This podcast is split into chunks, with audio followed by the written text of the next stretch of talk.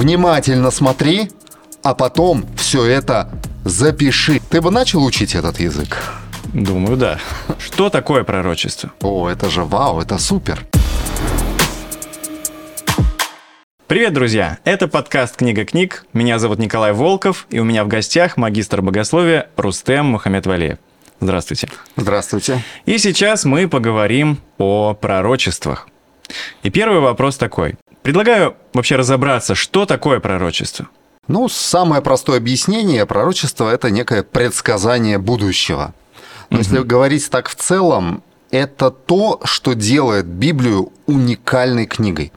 Почему? Потому что Хотя сегодня человеческое сообщество, мировое сообщество располагает целым арсеналом, пусть не таким большим, но все-таки целым рядом священных, условно говоря, книг, Именно Библия выделяется из этого ряда тем, что она содержит множество предсказаний, которые называются пророчествами. А суть этого вопроса, ответа точнее, в том, что библейские пророчества – это не какие-то призрачные, обтекаемые, двусмысленные намеки. Нет.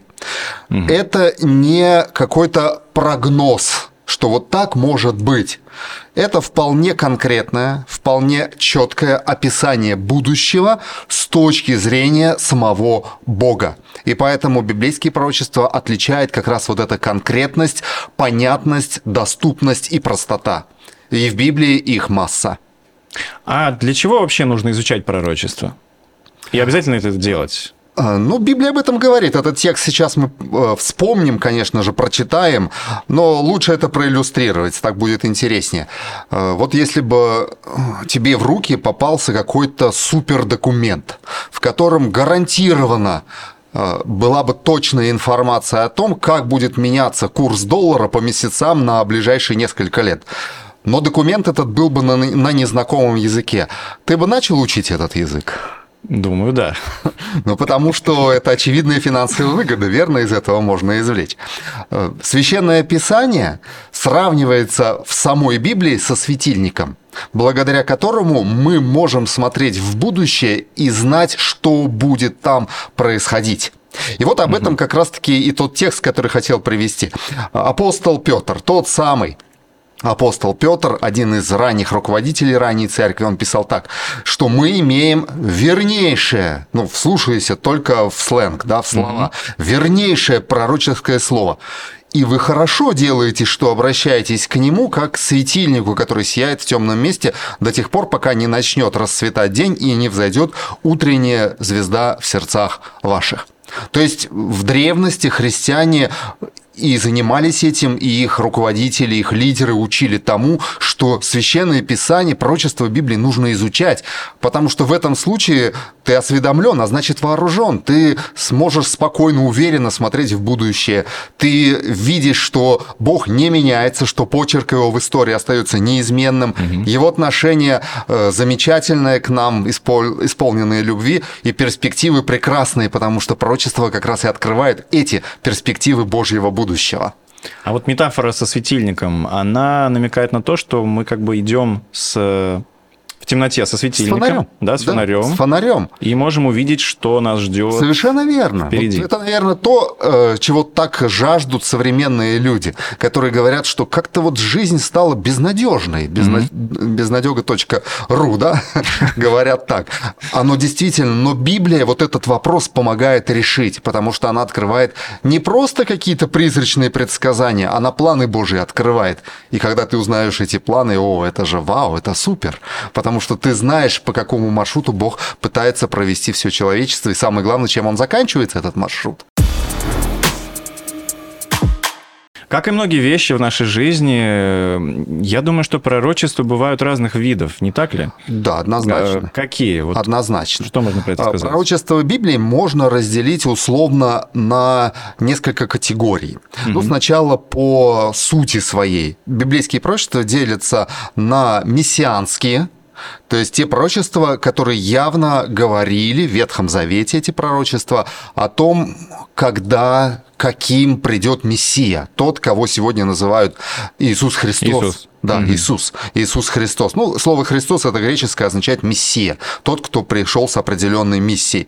Вот эти мессианские пророчества это особая категория. Кроме того, есть пророчества классические, где вполне конкретно предсказана судьба или перспектива, например, отдельных государств, отдельных городов, Древний Вавилон, Древний Египет и так далее, Медоперсия и так далее. То есть, что будут из себя представлять эти города в будущем. Угу. Иногда классические пророчества касаются конкретных исторических персонажей, например, царя Кира, что будет с ним, или царя Навуходоносора, древнего царя Вавилонского царства. Вот это классические пророчества, там все просто, понятно, и конкретно говорится, что будет с той или иной державой или с тем иным лидером нации в свое время. Иногда даже называются сроки. Угу. И есть еще один вид пророчеств, они называются апокалиптические или эсхатологические. Э, эти пророчества, они написаны особым символическим языком и, как правило, говорят о событиях финала истории. То есть о том, какие события будут происходить в самом конце истории Земли. Поэтому они так и называются эсхатологические или апокалиптические пророчества. Угу. Есть в Библии две книги, которые содержат именно такого вида пророчества. Это книга Даниила в Ветхом Завете и книга Откровения в Новом Завете. Но помимо этого есть еще две категории пророчеств, два вида пророчеств, которые называются либо условными, либо безусловными. Ну, простой пример приведу. Библия, например, говорит так. «Всякий, кто призовет имя Господне, спасется». То есть, кто обратится к Богу по-настоящему от сердца, будет спасен. Вот как, на твой взгляд, это пророчество условное или безусловное? Ну, это больше звучит как правило какое-то. А, там говорится, всякий, кто призовет. И вывод, а если кто не призовет, то на него это пророчество действовать, распространяться не будет. Не будет. Это условное пророчество. Угу. А есть безусловное пророчество, то есть Бог предсказывает будущее, и независимо от того, как будут вести себя люди, например, второе пришествие Христа точно будет. Оно не зависит ни от каких условий. Известен и срок, правда, он не открыт в Библии, но Богу этот срок, эта дата известна. Поэтому вот это еще одно деление – условные и безусловные пророчества. Кем были люди, кого Бог избрал пророками? Угу.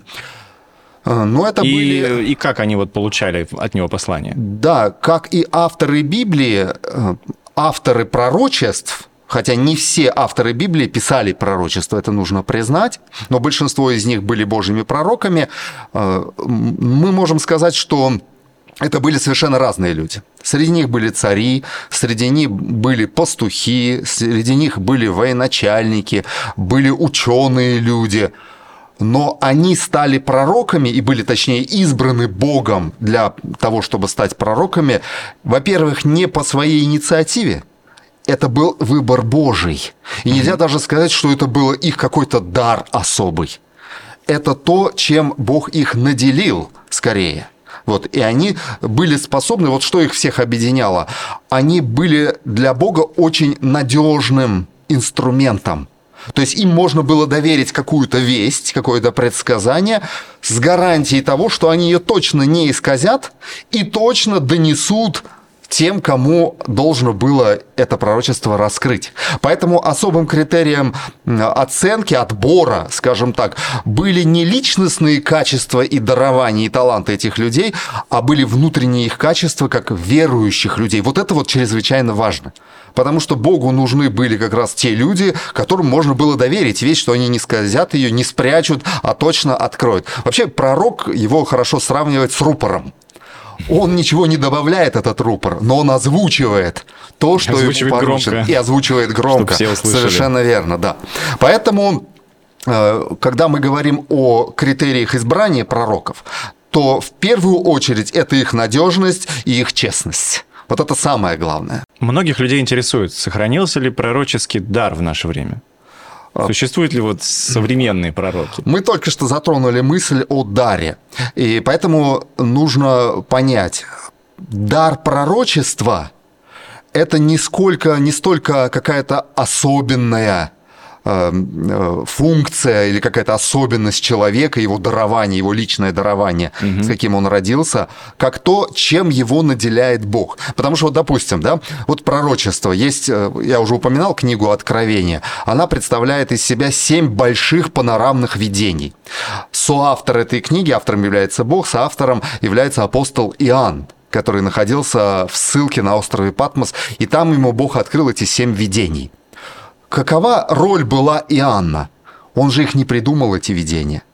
Ему было сказано, внимательно смотри, а потом все это запиши. То есть это было изложение. В чем здесь пророческий дар Иоанна? Да ни в чем, он ничего не предсказывал. Он видел видение и тщательно с точностью записывал. Угу. Понимаете, поэтому, когда мы говорим, сохранился ли дар пророчества сегодня, всякий раз, когда мы читаем какое-то библейское пророчество, которое давным-давно уже известно, в Библии есть, но неизвестно, скажем, нашим друзьям, знакомым, и точно передаем им эту весть, что мы делаем – по-библейски мы пророчествуем, то есть мы заново открываем людям смысл пророчеств Священного Писания. И в этом случае мы тоже пророки на самом деле. Поэтому нельзя дар пророчества ограничивать только мыслью, что вот это какое-то особое дарование, которое свойственно только избранным людям. Совсем нет. То есть это не только люди, которые могут видеть будущее? Конечно, а человеку вообще не дано видеть будущее, если на то пошло. Это а пророки? Будущее знает Бог. Он их открыв... эти... это будущее открывает людям, а они его передают. Ага. Вот, поэтому люди Хорошо. сами будущего знать просто не могут. Это очень важно. А вот интересно, сколько вообще Библии пророчеств? Э, пророчеств в Библии примерно две с половиной тысячи. Угу. Если учесть, что в Библии 1189 глав, то фактически мы видим, что пророчеств даже больше, э, чем глав в Библии. Вот это математика, да. да. Каждый двенадцатый примерно текст Библии содержит какое-то предсказание. Больше двух с половиной тысяч. Можете что-нибудь рассказать э, о самых интересных, на ваш взгляд, пророчествах? Ну, и интересных, и важных. Э, вообще, вот из этого количества 450 пророчеств Библии посвящено Иисусу Христу его первому пришествию. Так что буквально было предсказано, в каком месте он родится что это будет Вифлеем, хотя он жил в Назарете, а родился в Вифлееме. Но Бог предвидел, что будет перепись, и Мессия родится в яслях из-за того, что не найдется гостиницы для скота. Ну, как Агнец должен был там родиться, естественно.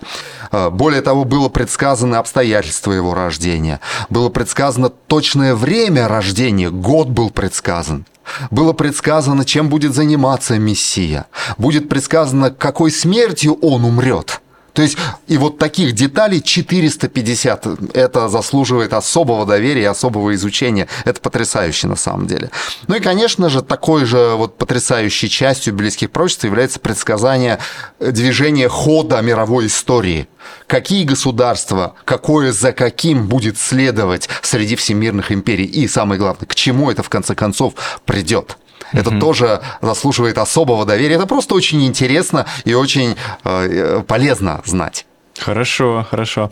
Друзья, если вы хотите более глубоко изучать Библию, вы можете зайти на наш сайт книгакниг.инфо и начать проходить уроки по изучению Библии. И у меня остался еще один вопрос. Есть ли доказательства того, что какие-то пророчества исполнились? Опять та же статистика. Если мы говорим 2500 прочеств Библии, 2000 уже исполнились. Причем они исполнились настолько точно, там нет никаких натяжек, что сегодня у нас нет никаких оснований для того, чтобы сомневаться, что Библия – это уникальная книга. Прочеств, исполнившихся, даже тех же прочеств о Христе, их огромное количество. Сегодня всякий, кто начинает заниматься этим вопросом, он убеждается, Библия – потрясающая книга, уникальная книга. Поэтому рекомендую всем. Хорошо. Спасибо большое за интересную беседу.